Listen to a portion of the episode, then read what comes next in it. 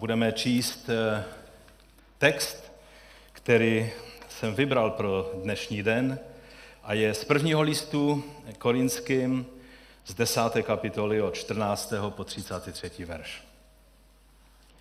Můžeme povstat ke čtení Božího slova. Proto, moji milovaní, utíkejte před modlářstvím. Mluvím jako k rozumným, Sami rozsuďte, co říkám. Což není kalich požehnání, který žehnáme společenstvím krve Kristovi, což není chléb, který lámeme společenstvím těla Kristova, protože je jeden chléb, jsme jedno tělo a jsme mnozí, neboť všichni jsme toho jednoho chleba účastní. Hleďte na Izrael podle těla. Nejsou ti, kdo jedí obětí, e, účastníky oltáře? Co tedy říkám? Že maso obětované modlám něco znamená? Nebo že modla něco znamená? Ne. Ale říkám, že to, co pohané obětují, obětují démonů a ne Bohu. A já nechci, abyste byli účastníky démonů. Nemůžete pít v kalich i kalich démonů. Nemůžete mít podíl na pánově stolu i na stolu démonů. Či chceme pána popouzet k žádlivosti? Jsme snad silnější než on? Všechno je dovoleno, ale ne všechno prospívá. Všechno je dovoleno, ale ne všechno buduje. Ať nikdo nehledá vlastní zájmy, nebrž zájmy toho druhého. Jeste všechno, co se prodává na masném trhu a kvůli svědomí se na nic nevyptávejte. Vždyť panová je země a její plnost. Zveli vás někdo z nevěřících a chcete tam jít, jeste všechno, co vám předloží. A kvůli svědomí se na nic nevyptávejte. Ale když by vám někdo řekl, Toto bylo obětováno božstvům. Nejeste kvůli tomu, kdo vám to oznámil, a kvůli svědomí. Svědomí pak míním nevlastní, ale toho druhého. Neboť proč má být moje svoboda souzena svědomím druhého? Jestliže já s vděčností jím, proč mám být pomlouván za něco, za co vzdávám díky? Ať tedy jíte, nebo pijete, nebo cokoliv činíte, všechno čiňte k boží slávě. Nebuďte kamenem úrazu židům, ani řekům, ani církvi boží. Stejně jako i já se chci všem ve všem líbit a nehledám svůj prospěch, nebrž prospěch mnohých, aby byli zachráněni. Pane, potřebujeme tvoji moudrost, abychom porozuměli tomu, o čem tady Pavel mluví. A tak tě, Otče, prosím, abys nám skrze svého svatého ducha objasnil toto slovo, obživil je a pomohl nám srovnat náš život a náš krok v našem životě s tvým slovem. Prosíme tě o to, Otče, ve jménu našeho drahého Pána Ježíše. Amen. Amen. Můžete se posadit. Je léto, furt se zdůrazňuje, že, je, že jsou prázdniny. Já vím, že slovo prázdniny pochází od slova prázdno. Ale já nechci, abyste byli prázdní. A tak do toho letního dusna se připojím i dusným kázáním. Eh, můj táta vždycky říkal, že když vám je horko, tak se máte napít eh, horké vody a bude vám dobře. Nevím, jestli to funguje, nikdy jsem to neskoušel, spíš si dám takovou orosenou skleničku, ale prý to funguje, protože tělo se s tím lépe srovná. Co může být modlou? A také, co není modla?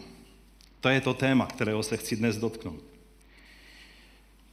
V jednom zboru ve Francii, kde jsem kdysi sloužil, nás po zhromáždění s manželkou pozval pastor domů na oběd. Když jsme vstoupili do jeho domu, tak za dveřmi byla nějaká antická socha a já jsem se tak překvapený zeptal, co to je.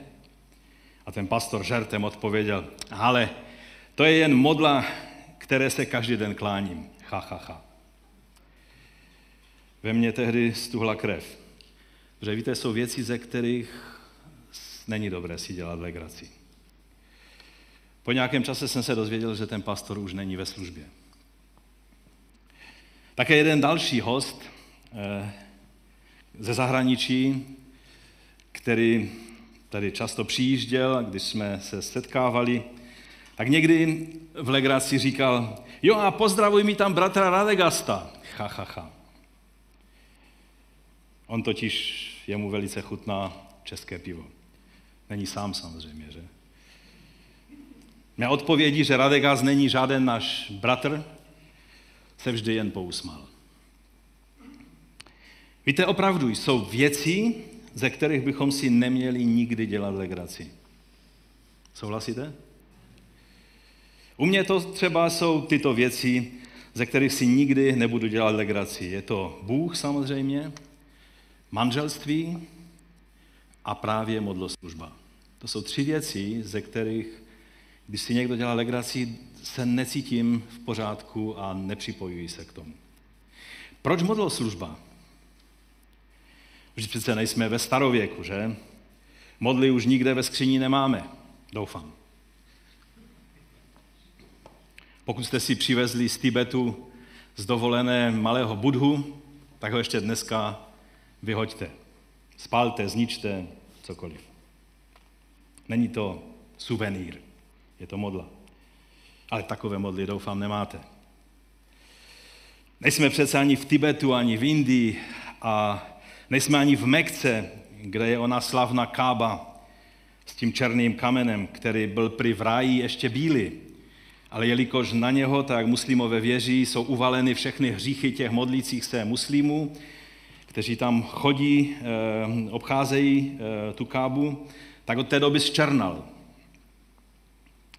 Jinak je to nejspíš meteorit, ze kterého byla udělána hlava jedné řecké bohyně. A to je ta realita, která, která je velmi pravděpodobná. Na tu otázku, proč modloslužba, odpovím otázkou. Co myslíte, že je v Biblii popsáno jako hlavní problém? Možná vás překvapím, ale je to právě modlářství. Ed Stetzer, jeden z nejvlivnějších evangelikálních vedoucích dnešní doby, o tom říká toto. Věřte tomu nebo ne, ale nejčastější varování o hříchu v písmu se nezabýval háním, pomluvami, cizoložstvím, krádeží nebo vraždou. Nejběžnějším hříchem v celém písmu, o kterém nám bylo řečeno, abychom se mu vyhýbali, odmítali jej a utíkali před ním, je modlářství. Problém je, že kolem toho je v církvi tolik zmatků a nedorozumění, že to až není pěkné. V dnešním křesťanství jsou dva extrémní postoje k otázce modlářství. Na jedné straně je to názor, že modly jsou problém starověku a pro nás už nemají žádný význam. A tak to čteme jenom jako takový historický problém. Na straně druhé je snaha vidět modly ve všem, co není nějak spojeno s mým pojetím křesťanství. Já samozřejmě věřím správně, všechno, co dělám, je správné, biblické, a když někdo dělá něco jinak nebo věří jinak, tak samozřejmě je to klánění se modlám. Pravda je ale taková, že modlářství existuje, má se dobře, ale na druhou stranu modla není cokoliv, co různí předuchovněli lidé za modlu označí. Platí pravidlo, například ve věci zahraniční misie jsem to často používal, že pokud všechno je misie, pak nic není misie. Když, jsme, když jsem byl v Evropské komisi pro, pro letniční misi, eh, tak eh, tam jsem to musel hodně často zdůrazňovat, že takové ty tendence, že vlastně každá činnost, jsme misionální lidé a všechno, co děláme, je vlastně misie, tak jsem říkal, když my budeme takhle zobecňovat ten termín, pak zahraniční misi nebude mít na srdci nikdo. Protože to je velice konkrétní misie. A jsem vděčný za svědectví Evy a Christofa a celé rodiny. Protože misie je zcela něco konkrétního. Když všechno je misie, nic není misie. A, a když ten pojem ze všeobecníme na každou křesťanskou činnost, pak eh, ten pojem misie úplně ztratí svůj význam. A úplně stejně to platí i ve věci modlářství. Pokud všechno může být modla, pak nic není modla. A je to jen nějaké vágní slovo, které popisuje jakékoliv problémy, které chceme prostě zdůraznit. Ale tak to není. Modlářství je zcela konkrétní problém. Velmi vážný problém. A proto jej ze všeobecněním nesmíme smést ze stolu. Odborník na otázku modlářství v Biblii, eh, Brian Rosner, říká, modlářství je konečným vyjádřením nevěry Bohu a proto je vždy důvodem pro přísný boží trest. Obzvlášť zřetelně, on říká, je to vidět na příbězích izraelských králů v první a druhé knize králu, královské. Králové tam jsou hodnocení buď jako dobří nebo zlí, že? A, a hodnocení jsou čistě z náboženských důvodů. Tedy v otázce zda zničili modly, anebo naopak e, zavedli modlářskou praxi. Podle toho jsou hodnocení, jestli jsou dobří nebo zlí králové. Takže můj první bod je, co to jsou modly. Velký reformátor Jan Calvin, to byl úžasný člověk, který znal Bibli. Ve svých 27 letech napsal jedno z nejvýznamnějších eh, děl křesťanství, eh, instituce. Eh, je to také jedna z prvních teologických knih, kterou jsem jako mladý člověk kdysi přečetl. On na téma modlářství řekl toto. Co je to modlářství? Neli toto. Uctívat dary místo samotného dárce. Známý pastor z Manhattanu Timothy Keller, teď se čtou jeho knihy, protože vycházejí v češtině a díky Bohu za to. Eh, ve své knize Counterfeit Gods, čili padělání bohové, ta není přeložena do češtiny a možná bude časem, on píše o modlách hodně ze široká a hodně ze všeobecněně, až se mi jevilo, že vlastně zachází do takové té, eh, na tu stranu, že všechno může být modla, a to jsem řekl, že když všechno je modla, nebo může být modla, tak nic není modla. Ale tu definici, kterou dává na začátku té své knihy, je skvělá. Co je to modla? Je to cokoliv, co je pro vás důležitější než Bůh, cokoliv, co pohltí vaše srdce a představivost více než Bůh, cokoliv, od, če- od čeho čekáte, že vám dá to, co může dát jen Bůh. Amen. Uctívání model není ovšem jen klanění se neživým předmětům, jak bychom tak nějak z toho povrchního e, e, nějakého názoru mohli, mohli očekávat. I když některá místa z písma by se mohla jevit, že takový názor podporují. Například Žalm 115 od 3. verše. Náš Bůh je v nebesích, činí vše, co si přeje. Jejich modlářské spodobeniny, eh, mluví o pohanských lidech, jsou stříbro a zlato, dílo lidských rukou. Mají ústa, nemluví. Mají oči a nevidí. Mají uši, neslyší. Mají nos a necítí. Mají ruce a nehmatají. Mají nohy a nechodí. Hrdlem ani nehlesnou. Ti, kdo je zhotovují, budou jako oni. Všichni, kdo v ně doufají. Izraeli, doufej v hospodina. On je jejich pomocí a štítem. Samozřejmě hlavní téma tady je ukázat ten nebetyčný rozdíl mezi živým Bohem, stvořitelem nebe a země, který si může dělat, co chce, a mezi těmi eh, modlami, které představují bytosti, které si nemůžou dělat, co chtějí. Ale vypadá to, jako by porovnával živého Boha na nebesích s mrtvým předmětem, že tady nějakou tesanou modlou na zemi. Ono, bibličtí proroci si rádi dělali legraci z model jiných národů.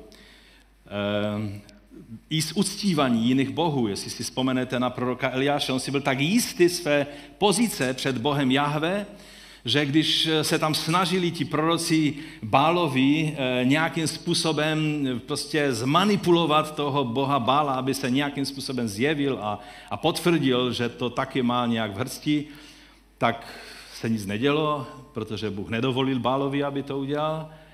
A Eliáš si z nich tropil žerty a říká, no musíte hlasitěji, protože on si odskočil na záchod, možná, možná vás neslyší, že? A tak dále. Vycházelo ta, ta, taková ta až, až eh, ochota si dělat legraci z toho, eh, bylo, že natolik důvěřovali Bohu Jahve, že věděli, že všechny ostatní bytosti, ať lidské nebo andělské, jsou stvořené a podléhají Bohu stvořiteli Jahve. Bez jeho svolení nemůžou nic.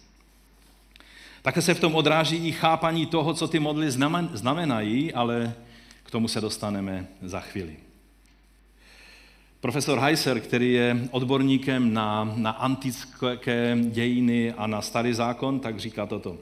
Toto myšlení odráží Pavlovo varování v 1. Korinským 10, 18 až 22, to je to, co jsme četli, na které jsme již dříve odkazovali.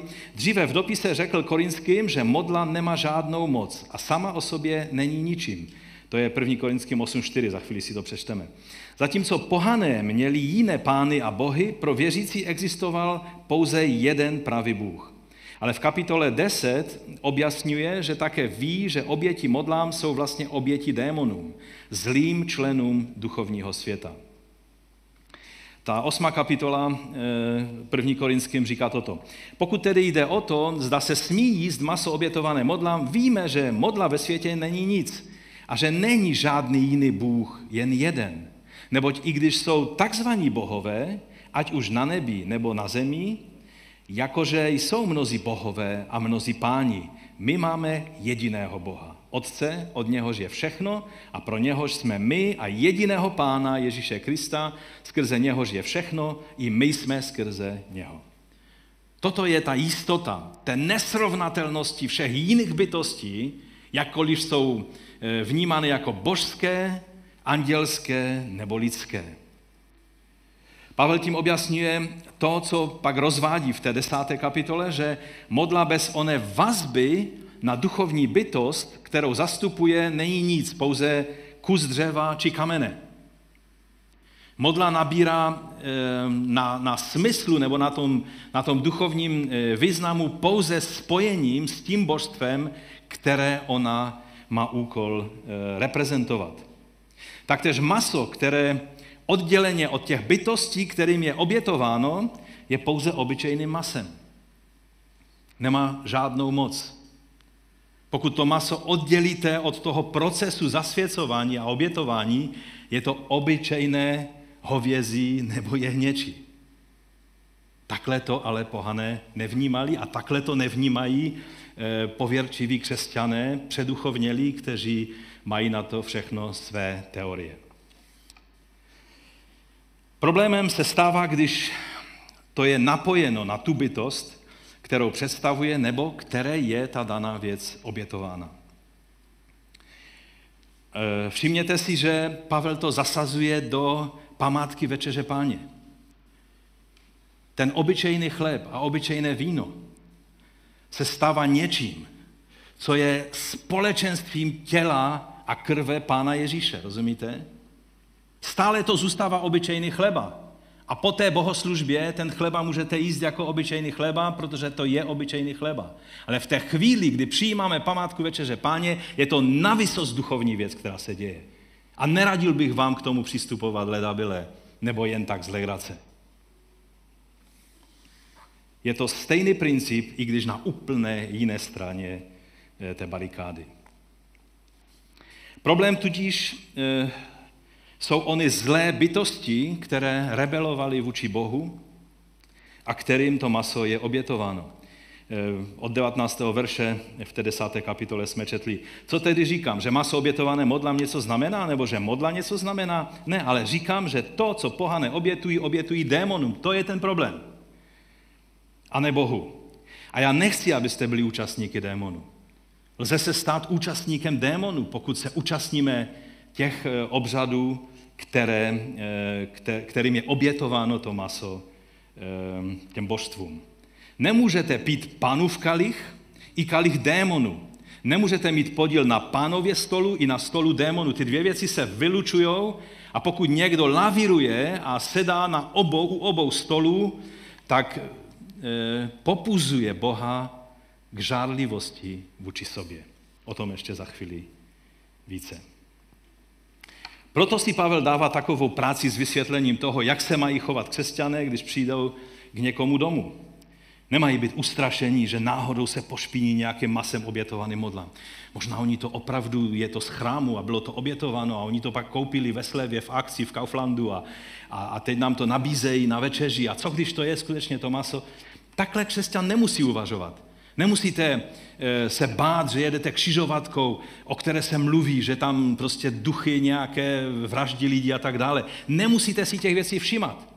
Naším pánem je Ježíš a, a cesta je cesta, maso je maso, chléb je chléb. Prostě věci jsou tak, jak je Bůh stvořil. Do momentu, než někdo začne s tím dělat jiné věci, kterými se stavají potom ty věci těmi předměty, které jsou součástí toho kultu. Když ovšem hostitel řekne, to maso bylo obětované božstvům, pak co máme udělat? Nemáme se už toho masa více dotknout. Proč? Právě proto, že ten člověk to řekl a chce vidět naši reakci, jestli nám je jedno, že budeme mít účast na ustívání jeho božstev. A v té chvíli pro nás je jediné, jediná věc, kterou můžeme udělat, a to je to odmítnout.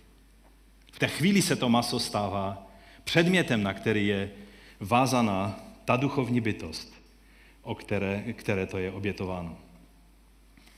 25. verš to vlastně říká eh, to, co jsem teď popsal. Jeste všechno, co se prodává na masném trhu a kvůli svědomí se na nic nevyptávejte, vždyť pánova je země i její plnost. Ono je dobré i v dnešní době se moc nevyptávat, protože když se dozvíte, z jakých podmínek to jídlo pochází a, a co to obsahuje a, a číst všechno to podrobně, jako samozřejmě máme, se, eh, máme, máme jíst zdravě, ale kdybychom chtěli být opravdu zdraví a opravdu nic škodlivého nepřijmou, pak bychom se museli nechat vystřelit na Mars. Že tam zatím bakterie doufám teda ještě nejsou. Vždyť pánova je země a její plnost. Komu patří země a její plnost? Pánu. Pánova je země. To, co používáme, co jíme, je boží. Jíme z jeho spíže, ne z nějaké ďábelské spíže.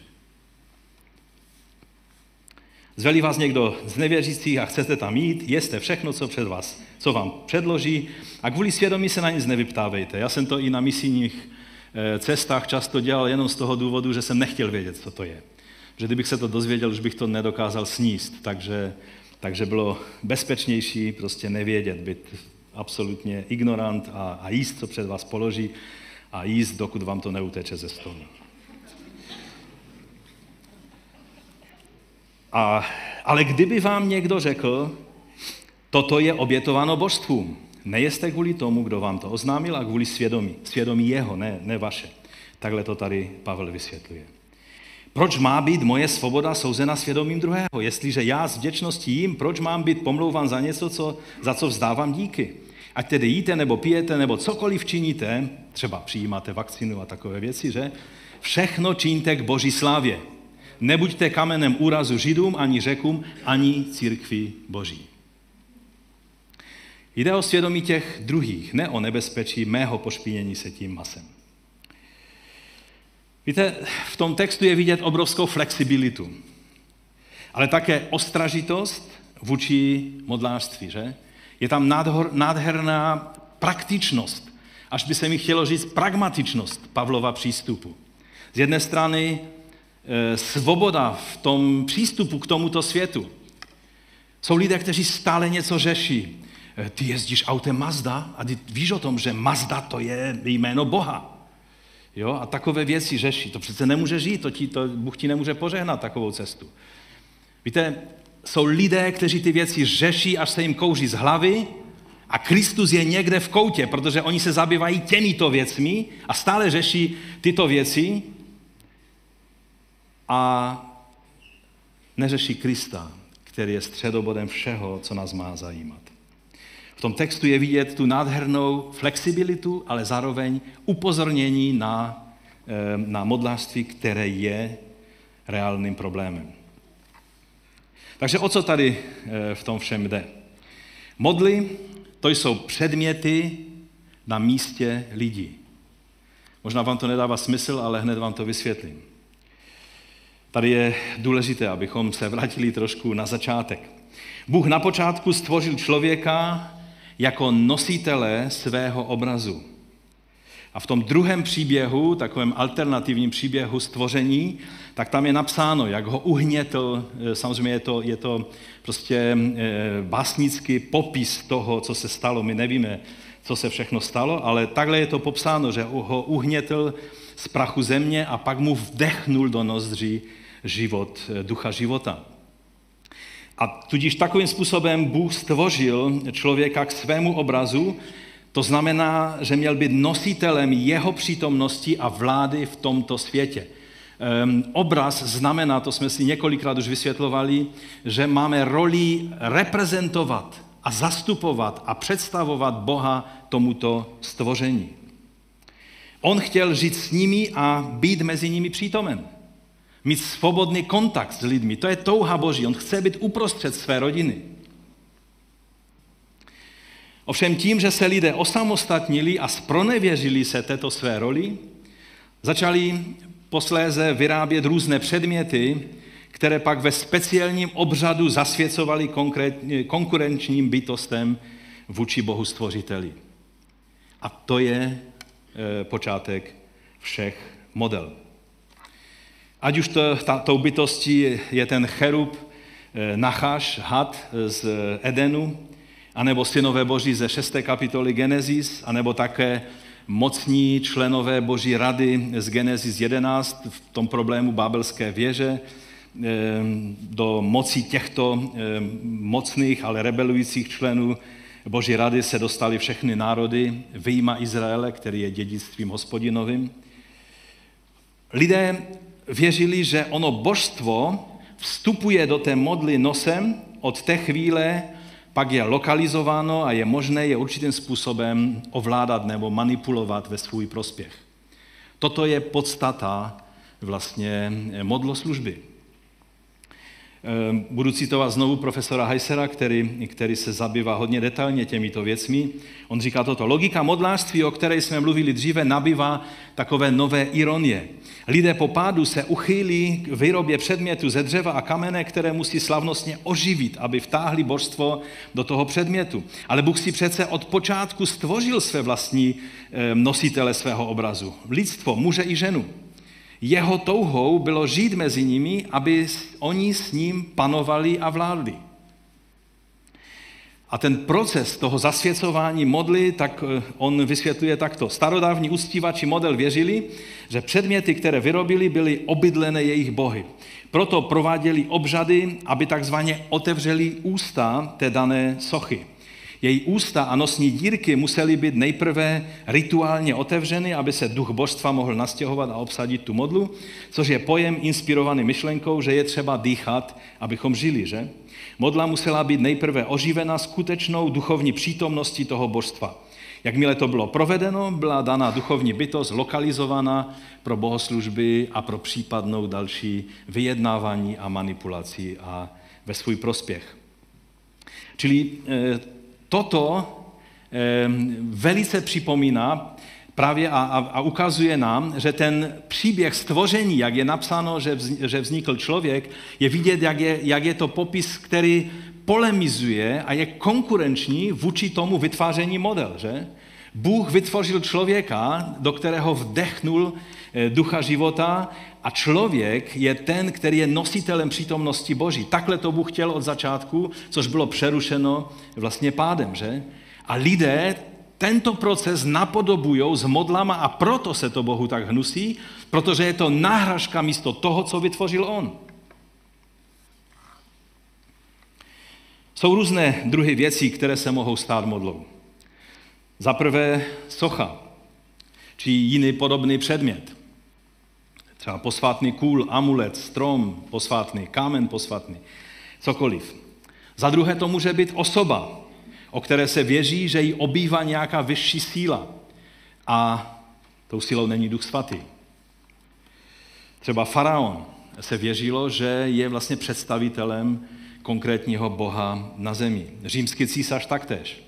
Babylonský král a jejich sochy, protože byly zasvěcené jím jako bohům, proto ti mládenci eh, odmítli se poklonit té zlaté soše, že tam nešlo o umělecké dílo, ale šlo o vyjádření božství toho panovníka Nebukadnezara. Že? Třetí věci, které, které můžou se stát modlou, jsou ideologie a světonázory. Tady bych vás rád upozornil, že je jedno celé kázání v té sérii Neviditelná realita, byl to, myslím, třetí díl, tak se věnuje právě těm ideologiím a světonázorům, které se stávají, jsou konkurenční vůči Bohu a tak, jak nám je zjeven v Ježíši Kristu a ve svém slovu. A za čtvrté, to vás možná překvapí, ale modlou se může taky stát falešné pojetí Ježíše, za kterým nestojí duch svatý, ale jiný duch, je to jiné evangelium.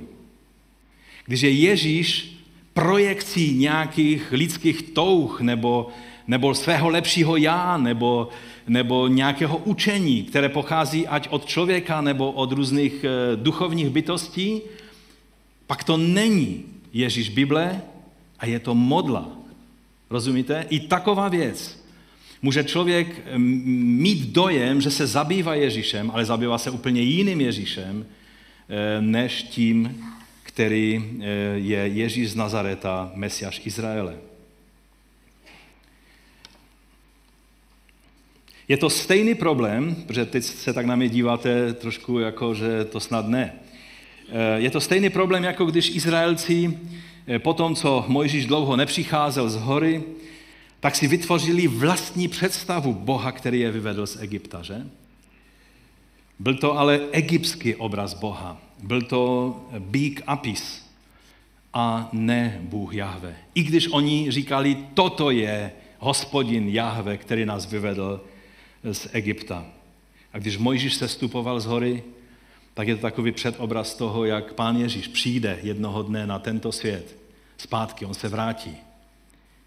Jestli, on, on říká, jestli nalezne víru na, to, na této zemi, anebo bude mít stejný pocit, jako měl Mojžíš, když se vstoupil do tábora a viděl to modlářství, to uctívání Boha, který je vyvedl z Egypta, ale ve formě egyptského Boha a pise. Závažnost modlářství vyplývá ze dvou modelů, na kterých eh, je modlářství písmu ukázáno.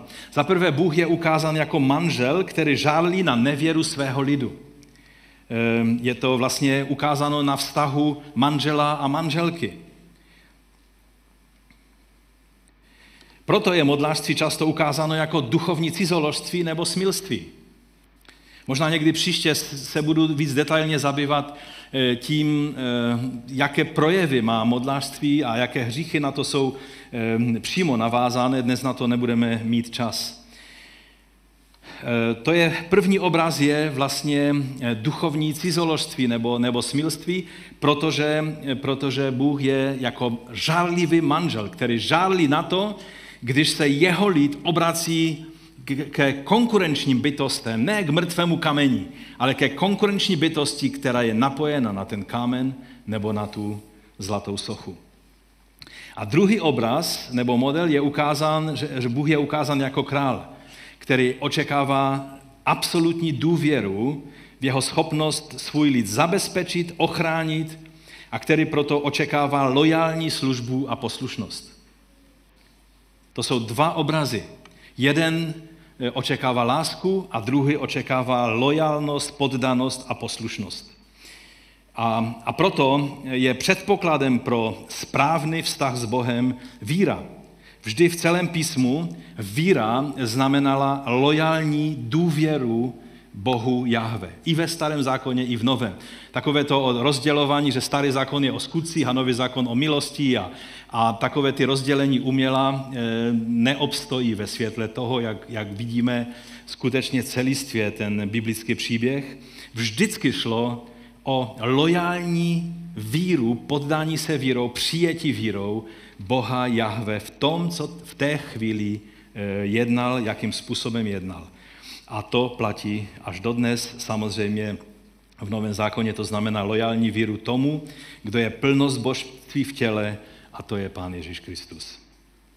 Rosner, toho, kterého jsem citoval na začátku, říká, i když je to obtížné zredukovat biblické učení o modlářství na jednoduchý vzorec, stojí za zmínku jeden prvek společný pro oba ty modely, manželský i politický. V obou případech je ústřední motiv výlučnost. Výlučnost je to, co, eh, co, je, eh, co, co patří i tomu prvnímu modelu, i tomu druhému.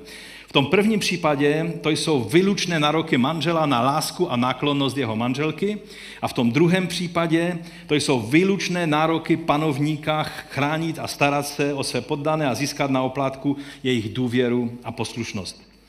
Pojetí modlářství tedy je útokem na vylučná boží práva na naši lásku, důvěru a poslušnost. Amen. No a teď pojďme na tu druhou, že čas běží neúprosně. Pojďme na tu druhou otázku, a to je můj druhý bod. Co modla není? Jak jsme si řekli na začátku, existuje v dnešní církvi opačný problém a to je snaha vidět modly ve všem, co není nějak spojeno s mým pojetím křesťanství nebo Bible, mým výkladem Bible, mým nějakým, eh, nějakým, nějakou kulturou křesťanskou, ve které jsem se narodil a ve které jsem třeba vyrostl. Já bych přečetl jeden biblický text eh, z listu Jakuba z první kapitoly od 16. verše. Bratr pána eh, říká tady toto. Nepleťte se, milovaní bratři. A dodejme i sestry, takhle to bylo myšleno. Nepleťte se. Všechno dobré a dokonalé je dar z hůry od Otce světel. U něhož není žádná změna, žádný proměnlivý stín. Ze své vůle nás splodil slovem pravdy, abychom byli prvotinou jeho stvoření. Ten 17. verš bychom, by se mělo tesat do kamene. Nebo lepší verze, naučit se ho na spaměť a skutečně přijmout a pochopit jeho poselství, jeho sdělení.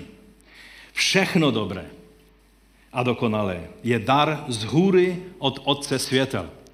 A já vás chci vyzvat dnes, abychom tuhle větu bratra páně, pastora jeruzalémského sboru, toho prvního sboru, první církve, která existovala, abychom prostě přijali a vzali a nevytáčeli se a neohybali to slovo, prostě to přijměme.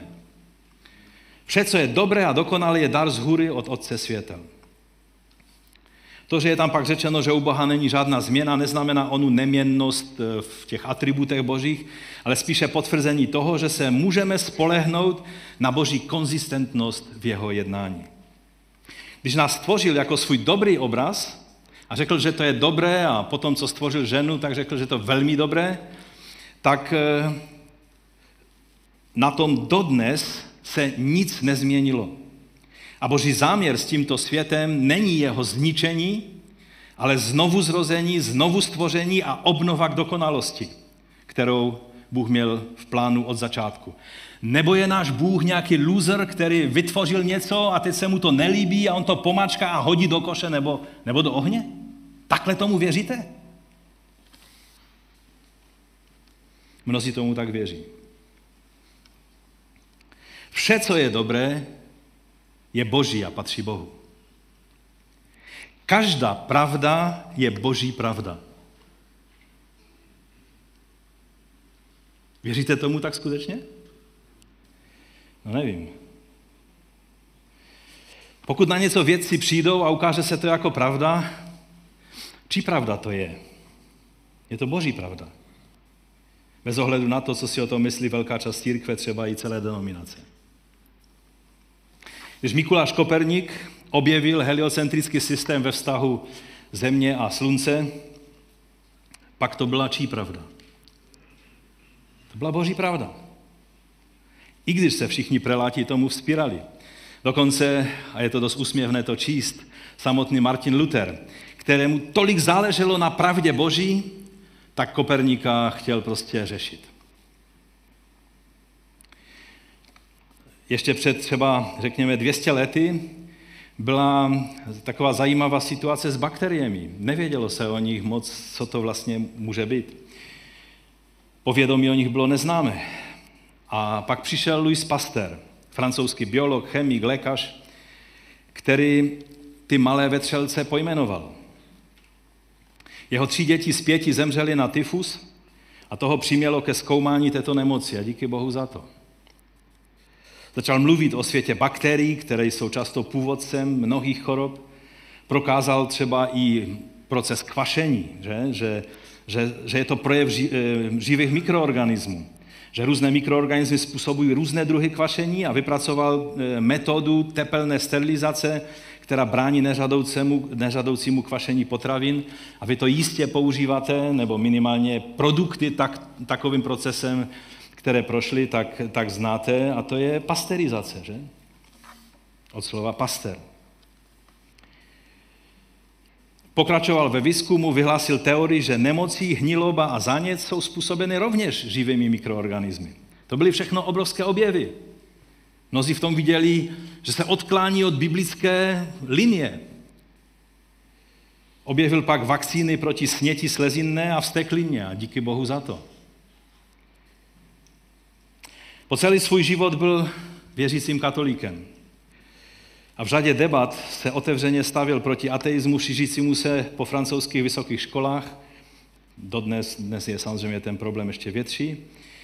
A e, na školách se prohlašovalo, že víra v Boha a věda jsou dvě neslučitelné věci. Často se cituje úsměvný pasterův výrok. Poněvadž jsem hodně studoval, věřím jako bretoňský sedlák. A kdybych studoval ještě více, věřil bych jako bretoňská selka.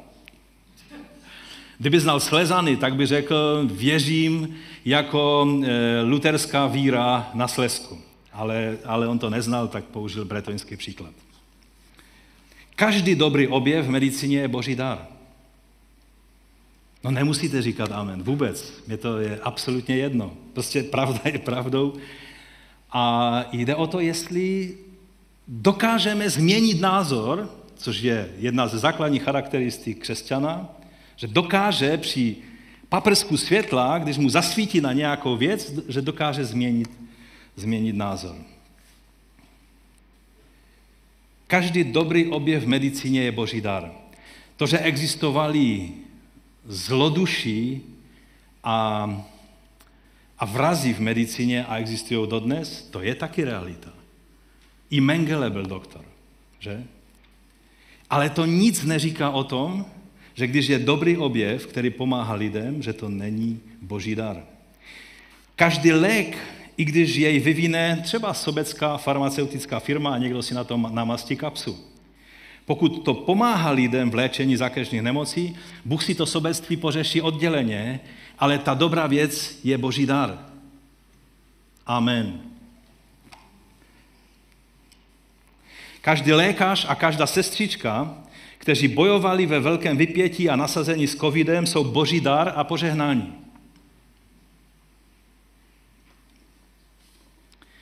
Každá vakcína, která pomáhá tomu, že covid už není tak nebezpečný, jako byl na začátku, je boží dar a požehnání. Já se vůbec nedívám, jestli, jestli říkáte amen nebo ne.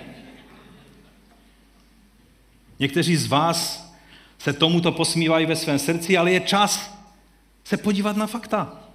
Přeštěte si něco na to téma.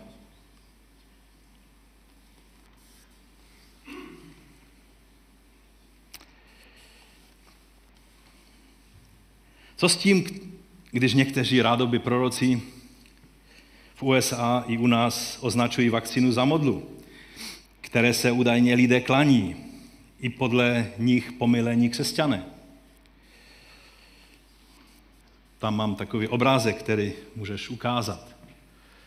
Eh, to je velice populární obrázek na sociálních sítích.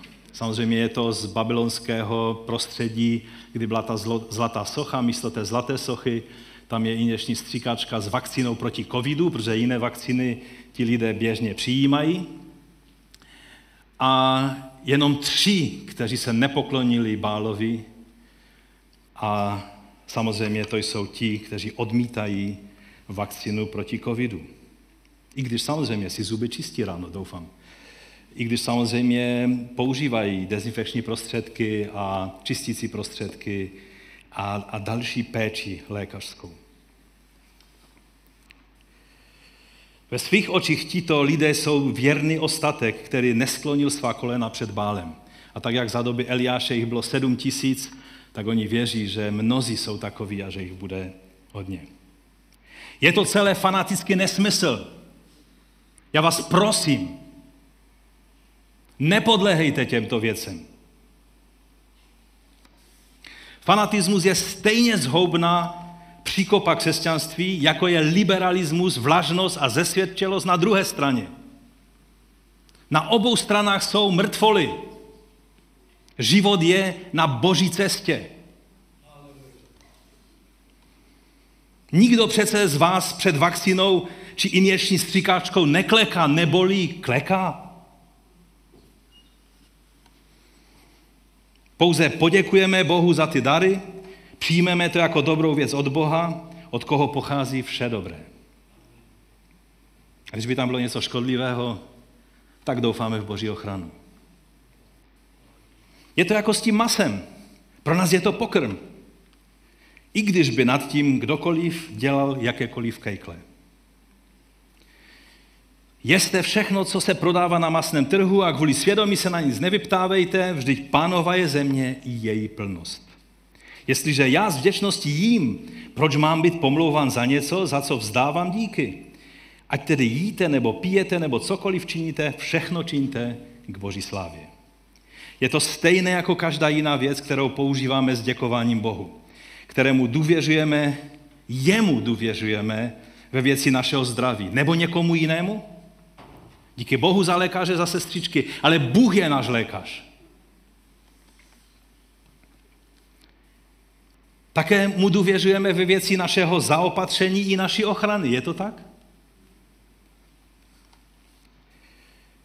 Proč potom, když odcházíte z domu, tak otočíte klíčem? Vy jste z toho klíče v té chvíli udělali modlu. Protože doufáte v ochranu klíče. Padáte na tvář před tím klíčem. O, velký klíči, ochraň mě. Tohle děláte? Nebo říkáte, pane, ochraň můj dům. A když máte zvířátka a moje zvířátka, a otočíte klíčem. A dáte si záležet, abyste dobře zamknuli. Děláte to, nebo to neděláte? Nebo jsem sám, který jsem takový nějaký prostě zesvědčili. Důvěřujete Bohu v jeho zaopatření?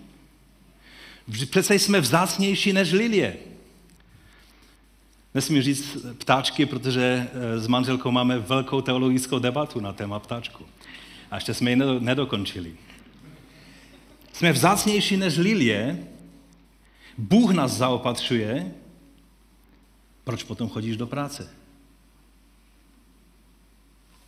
Nevím, co vy odpovídáte, když se vás někdo zeptá. Já samozřejmě to mám trošku složitější, protože moje práce je zároveň mé povolání, boží poslání a tak dále. Ale když chodíte třeba, nevím, do Hyundai a někdo se vás zeptá, proč tam chodíš? Co odpovíte? No, abych vydělal peníze a zaopatřil rodinu. Je to tak? A co pak, nedůvěřuješ Bohu v jeho zaopatření?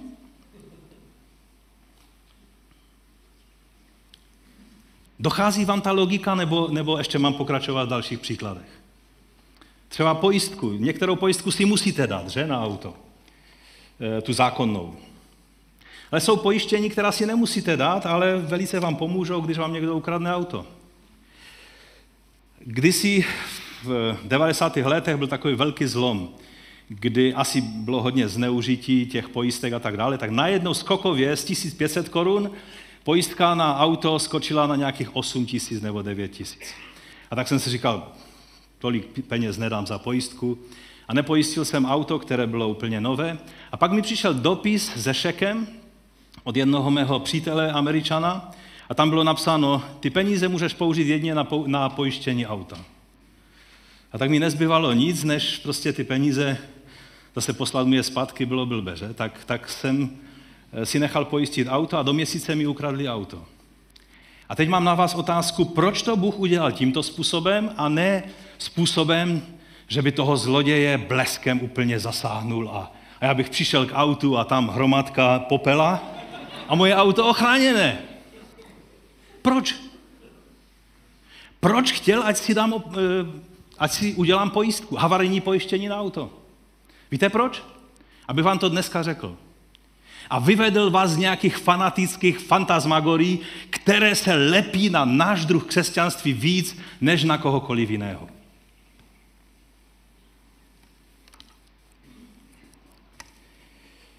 Je čas končit a tak se budu snažit to zakončit, i když mám toho ještě hodně, co bych vám chtěl říct. Víte, Boží zaopatření pro Židy a křesťany funguje v součinnosti člověka a Boha. To je to, co na judaismu a křesťanství je zcela odlišné od islámu. To je to spolupůsobení Boha a člověka. My uděláme z naší strany vše, co umíme a můžeme, a pak očekáváme, že Pán udělá to, co my nedokážeme udělat. Ale vše, i to, co my uděláme, i to, co Bůh udělá ze své strany, třeba i zázrakem, pochází od Otce světel. Od Boha, který je darcem všeho dobrého. Tito lidé se do těch svých teorií někdy tak zamotají, že pak se dopouštějí hrozných nevkusností. Někteří chodili na manifestaci proti očkování se žlutou Davidovou hvězdou. To jako, že jsou stejnými oběťmi, jako byli židé v době holokaustu. Přiznám se, že mi se u toho zvedal žaludek. Víte, Jindra to správně řekl. Mnozí lidé si vyrobí pro následování, aby měli ten svatý pocit, že jsou pro následování. Jak může někdo porovnávat tyto nesrovnatelné věci? Co pak to, že, že ty nedodržuješ karanténu, že prostě e, se ti špatně dýchá přes respirátor asi tak rozmazlený, že to je pro tebe problém, porovnáváš s tím. Když tito lidé, když byli označeni žlutou hvězdou, znamenalo to pro ně a pro jejich rodiny, jejich malé děti, jejich starce, kteří žili v pohodlí, nikomu nic nedlužili, nikomu nechtěli ublížit. A oni je spálili, v, nebo zabili, splinovali a spalili v krematorích. A ty se cítíš pronásledovan stejným způsobem?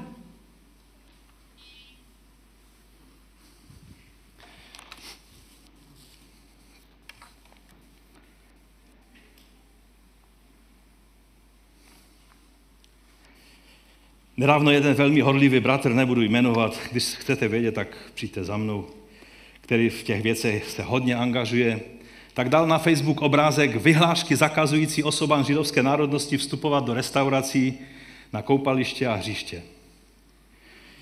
A k tomu obrázku, to je ten obrázek té vyhlášky. To byl začátek samozřejmě holokaustu, že? Nejdříve je omezovali tímto způsobem, a lokalizovali do get, no a pak samozřejmě přišlo takzvané konečné řešení židovské otázky. U toho obrázku ten aktivní bratr napsal toto. Vyhlášky, opatření z minulosti a dnes, jako dvojčata. Sice jiná znamenka, ale tentýž duch. Stačí pouze změnit slovíčko židům za neočkovaným. Pošlete to svým pastorům, nemusíte, já už to mám. E, a biskupům v církvi, aby jim to pomohlo při dnešním pronásledování neočkovaných rozpoznat ducha, kdo je za tou lží, bezprávím, násilím, ponižováním a útlakem. Je to tentýž duch z pekla, jaký byl i při holokaustu, tentýž. Je třeba k tomu ještě něco říct? Já doufám, že ne. Co říct závěrem? Modlářství je vážný problém. Hlavně z toho důvodu, že ty předměty, ti lidé či ideologie jsou zasvěceny božstvům a duchům, které působí v tomto světě v opozici vůči Bohu a jeho evangeliu. Ale z druhé strany ne vše, co někteří křesťané nazývají modlou, je modlou. Naopak je mnoho dobrých věcí, za které máme být Bohu vděční. A to nejdůležitější, co vám chci říct nakonec, pokud chceme splnit svou roli bytí božím obrazem, pak máme být plní Ducha Svatého. A z jeho moci následovat Pana Ježíše kamkoliv nás povede.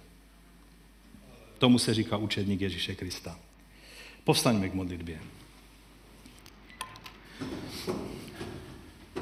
Pane, tak tě prosím, aby si požehnal svému slovu v našich srdcích, pokud jsem řekl něco příliš neúctivě, tak mi to odpust.